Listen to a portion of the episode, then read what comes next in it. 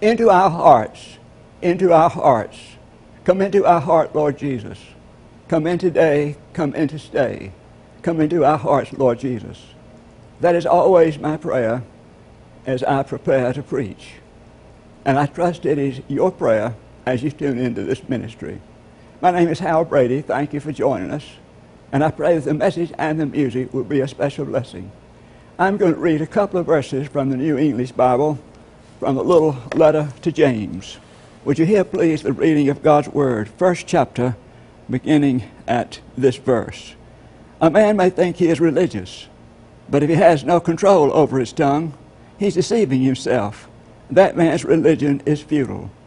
The kind of religion which is without stain or fault in the sight of God our Father is this: to go to the help of orphans and widows in their distress, and to keep oneself untarnished by the world. The Word of God for the people of God. Thanks be to God. Would you join me, please, for prayer? O God, may the words of my mouth and the meditation of all our hearts be acceptable in thy sight, O Lord, which art our strength and our Redeemer. Amen. Some time ago, a very confused and disturbed university student asked in great sincerity, what is the good of your religion? Today, I'd like to take liberty and rearrange that student's words and ask, is yours good religion? I'd like to ask you this because there's so much to be classified as bad religion. Martin Luther once said, there's no more sin in humankind's sex life than in his or her religious life. Of course, he was referring to bad religion. With his characteristic bluntness, Luther stated a fact that we religious folk ought never to forget, namely that religion can become an instrument of the devil. It's like water. It can refresh and cleanse, or it can engulf and drown. Think with me, if you will, of some of the things that religion has done in history that must be classified as bad religion. Its bloody wars, its cruel persecutions, its horrible rituals of human sacrifice, its often one-way rightness, and its overriding prejudice. Now think of some of the attitudes of bad religion. A little girl in Texas promised that she would play the sad songs on the black keys if only her mother would let her play the piano on Sunday. I read of an elderly lady who wouldn't eat ice cream, said she, anything that good must be bad. A teenager up in the country was overheard to say to a donkey, why, you must be a Christian. You have a long face like Grandpa. So much for bad religion. How then would you characterize good religion?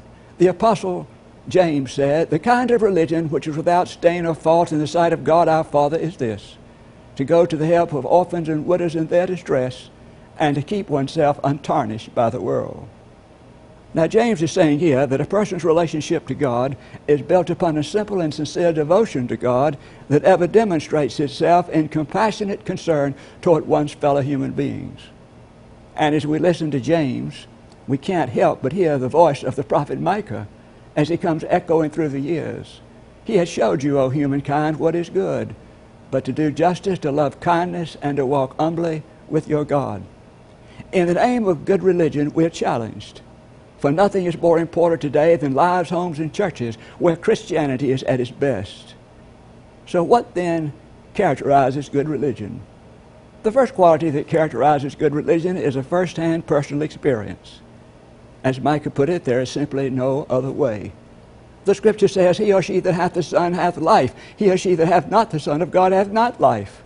What is eternal life? It's the life of God himself.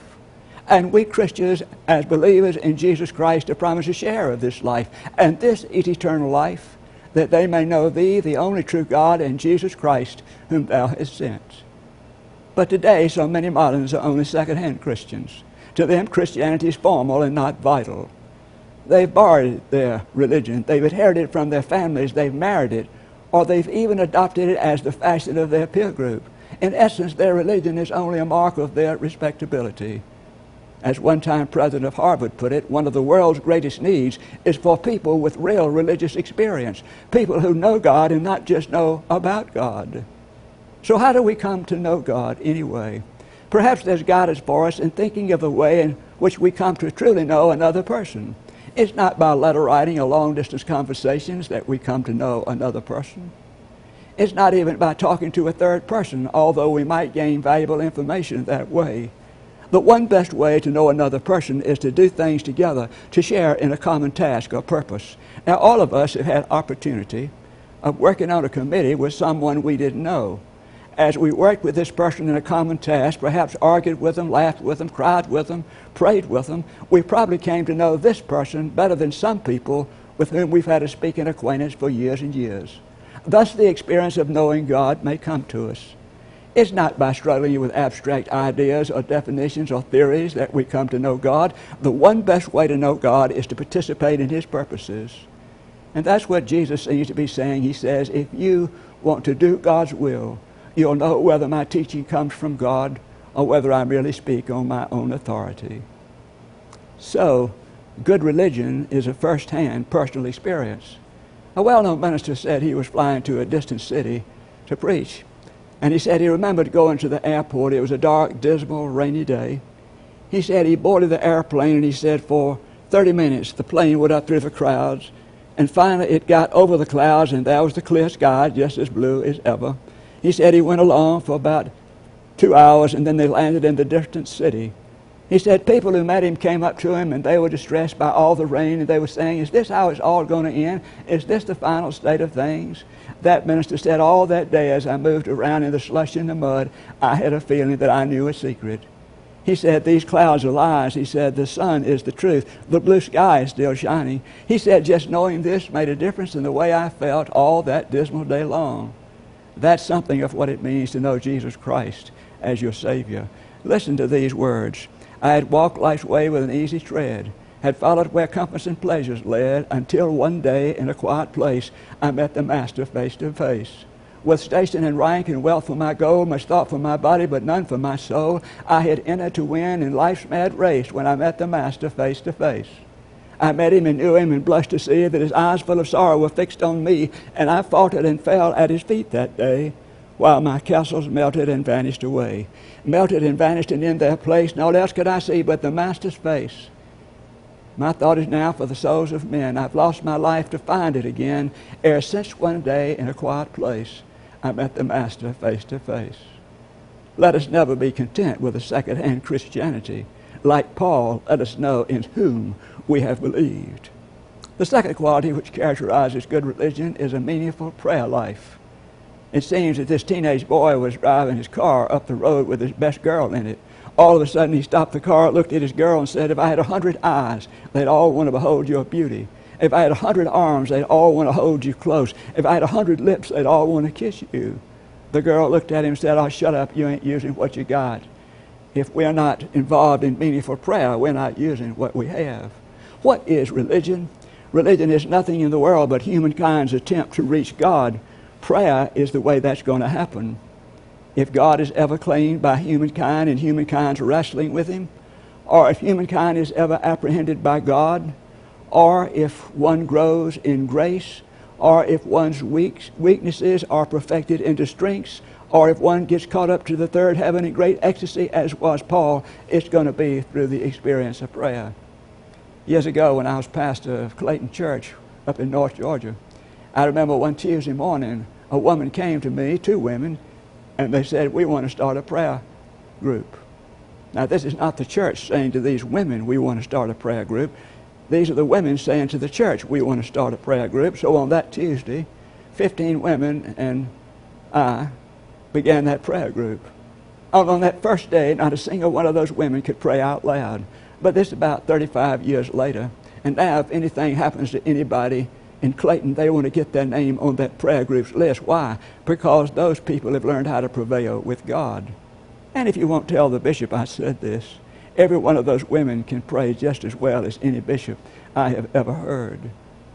I remember years ago going to pastor school and hearing Doctor Hoover Rupert preach. He said that he had always wanted to see the church that housed that beautiful statue of Christ in Copenhagen. And he said one day he happened to be there, and he went to a policeman. He asked him where the church was, and the policeman showed him where the church was. He said he ran down to the door of the church. He saw that statue of Jesus down at the altar, but he couldn't see his face. He said, "I've got a minute. I'll just see what the sculptors thought the disciples were like." So he started running his hands down the disciples' feet, all the time noticing the people moving around in the sanctuary. But finally, when he got down right to the end, he could see that statue so clearly, but he couldn't see his face. Finally, when he got right under the statue, he noticed the sanctuary was empty. He just dropped down to his knees, and when he looked up, he was looking straight into the eyes of the Master. And then he said something I've always remembered. He said, "You know, we must kneel at his feet before we can look into the Master's face." He's right about that. We must kneel at his feet before we can look into the Master's face. There's absolutely nothing can take the place of meaningful prayer in a good, active religion and in religion's life, our faith. The third quality that characterizes good religion is a practical, down-to-earth service to somebody in need. The late Doctor Harry Emerson Fosdick observed, "Religion can be easygoing, apathetic about the world's needs, a kind of modern monasticism that retreats from the challenging problems of society and seeks only peace of mind." In Jesus' eyes, that would be poor religion. What was, what did Jesus say? He said, "I must be about my Father's business." What was his Father's business? It was this world and all of the relationships of the world. That was his business. He said, "Not everyone that says to me, 'Lord, Lord,' is going to enter into the kingdom of heaven, but he who does the will of my Father who is in heaven." Jesus' day-by-day life was service to every sort of human need he could reach. Sir Alfred Zimmern was one of yesterday's leading experts in international affairs. He was walking through the gardens of Oxford University with a friend. This friend turned to him and said, "Sir Alfred, what in your opinion is the greatest obstacle between us and the building of an enduring world peace?" Sir Alfred unhesitatingly said, "The small-scale individual. Too many people deserve that title, concerned about a personal salvation while this world of ours is going straight to hell as fast as it can go." And I remember on the Mount of Transfiguration, Peter, James, and John had a vision of Moses, Elijah, and Christ. They were transfigured. You remember, they wanted to freeze the experience. They said, "This is holy ground. This is where God is. Let us stay here. If you'll let us stay here, I'll build a shrine to each one of you." But Jesus said, and I'm paraphrasing, "Not on your life. We got to go back down the hill, back to the valley, back to the people, and back to the struggle." And the first person he confronted when he got down there was the father of an epileptic boy. This is what good religion is. It's turning the other cheek. It's offering a cup of cold water. It's giving your coat. It's doing all those sorts of wonderful things, going to the help of widows and orphans in their distress, as James put it. You know, I'm from a town in LaGrange, and I shared this before, but there was a little lady in that town named Ethel Young. And every Sunday for twenty-five years, she went to the City County Jail to teach the prisoners their Sunday school lesson. It didn't matter to her whether they committed a minor or a major crime, whether they were black or white or whatever. Every Sunday for twenty-five years, she was there. And then one Sunday, she got sick and couldn't go. She showed me a card that she had received, much like the cards that we would send or receive. When I opened up this card, there, written in the messiest handwriting I've ever seen, with these words, "We miss you very much, signed your boys at the City County Jail." This is what good religion is all about. It's doing whatever it takes to make life better for the folks coming behind us. And then the fourth quality which characterizes good religion is a freedom from prejudice. A freedom from prejudice. I remember some years back I walked up my back porch steps and I noticed a sign that had been tacked there by two little boys. It said, "Boys Club, six, seven, eight, and nine, no girls allowed." I immediately knew to whom that prejudice was directed. It was a little four-year-old girl who happened to be one of the fair-headed boys' sisters. Now, this freedom from prejudice about which I speak is a freedom of all kinds of prejudice: racial prejudice, generational prejudice, sectional prejudice, religious prejudice, denominational prejudice, theological prejudice. Jesus Christ absolutely was opposed to prejudice. What a portrayal of Christ prejudice is. He faced prejudice all his life. His people, the Jews, discriminated against the Samaritans. So what did he do? He found a good Samaritan, and he told them that parable about a good Samaritan. These same Jews hated the Romans. So he found a Roman centurion of outstanding character, and he said, "I have not found so great a faith in all of Israel as this Roman centurion." These same Jews hated their neighbors, the Sidonians. So Jesus went into the pulpit, and he said, "When Elijah was a prophet, there were many widows, but God called him to go see Zephyr in the land of Sidon. She was a widow. Go see Zephyr." You've heard the name Ray Stevens, I'm sure. Ray Stevens sang this song, "All the children in the world, red and yellow, black and white, they are precious in God's sight." Well, if you've been keeping up with the news, you know things are not too good among God's little children in the world tonight. Now, obviously, we cannot, as one lone individual, put an end to prejudice everywhere in the world. It's just too big for us. But if we ourselves could be less prejudiced, we could make a dent in all that prejudice and make the world better than it is. We have people right now who are struggling in demonstrations, people appearing before Congress, trying to get the rights of people that ought to have them simply because they're human beings. So a freedom from prejudice is the fourth quality of good religion. And the last quality of good religion I'm going to mention, and I like to talk about this one, is victorious joy. Someone said a gloomy Christian is a contradiction in terms. Bishop Charles Meade, a Methodist bishop, was preaching one night in a church. His little son was sitting up on the first row, and the little son was making a game of counting the lights of the arch over the pulpit. He named them for books in the Bible: Isaiah, Hosea, Lamentations, Ezekiel, Amos. When he got home, the bishop noticed his little boy was all down in the dumps. He said, "Son, what's wrong with you?" He said, "It's Lamentations. Lamentations is gone out." Well, let her go. We could do with a little less lamentations in the camp of the Lord and a little more joy. There are some things in this world we cannot rejoice about, but if we give up our joy and become depressed and down and out about the world's condition, we will have given up our Christian credentials. Seriously speaking, if anybody's religion is good, it's joyful. Jesus said, "Your heart shall rejoice, and nobody can take your joy from you." You know where he was when he said that? He was on the way to the cross. He was telling his disciples, "You're going to have some hardship and some discord and difficulty in the world, but you're also going to possess a radiant joy that no one is going to be able to take from you." And after the resurrection, the people noticed that those disciples were living in that kind of atmosphere. They noticed they had been with Jesus. In other words, their joy was contagious. Good religion is joyful because it sees profound meaning in life and knows profound strength concerning life. There was a, a businessman that said to his minister, he said, "I'd like you to pick up my wife at the airport. I can't go because I've got some business to attend to." The minister said, "I'll be glad to pick up your wife, but I don't know how will I be able to tell her." He said, "Oh, that's easy." He said, "When the whole dismal place lights up as if the sun suddenly came from behind the clouds, just find the source of that radiance, and that'll be my wife." Isn't that marvelous? We know people like that. My prayer is that we also are people like that. Well, there you have them. The five qualities that I'm going to mention of good religion: a first-hand personal experience, a meaningful prayer life, a down-to-earth service to somebody in need, a freedom from prejudice, and a victorious joy. Now give me just another minute and I'll be, I'll be finished. Here's Saul of Tarsus. He's holding the clothes of people while they are stoning the first Christian martyr, Stephen, to death. What drove Saul to hold those clothes for those people while they were killing that first Christian martyr? His religion. Now we see Saul, he's moving up the road to Damascus. He's going to persecute the Christians there. What drives him on that bloody mission? Once again, his religion. Now Saul is no longer Saul. He's been converted. He's Paul. He's the Apostle Paul. He's got some age on him now. He's writing at the desk, now faith, hope, love abide, these three, but the greatest of these is love. What inspires that? Again, his religion. So as I said, there's absolutely nothing more important in this world today than lives, homes, and churches where Christianity is truly good, truly Christian. Let us pray.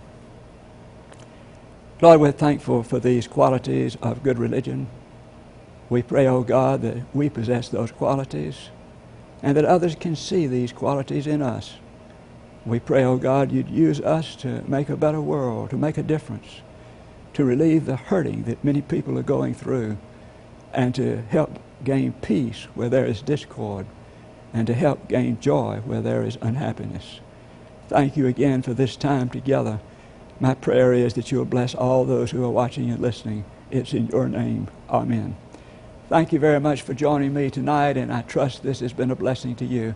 Share the program with your friends. We'll appreciate it. Good night.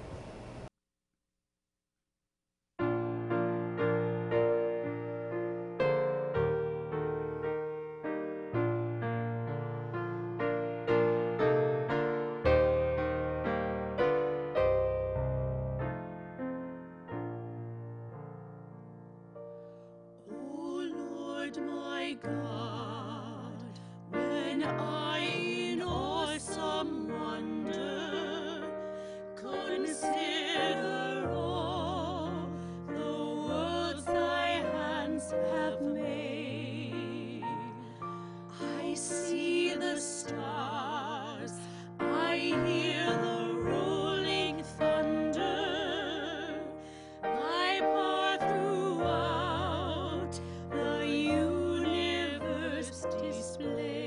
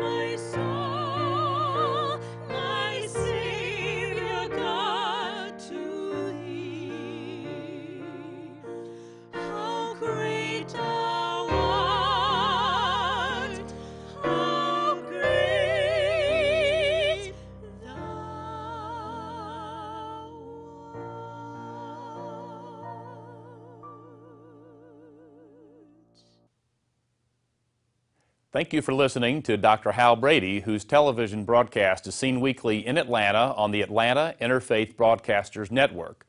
Doctor Brady's sermons are also available online, and ministry updates are posted on Facebook. With your help, we are able to share the gospel online and on the air, so please consider a donation to Hal Brady Ministries. Donations can be mailed to Hal Brady Ministries, Incorporated, Post Office Box thirteen sixty-seven, Decatur, Georgia, three zero zero three one, or you can give securely online at hal brady ministries dot com. We are grateful for your prayers and support and hope you'll continue to partner with us. If you have any prayer requests, please be in touch. Thank you.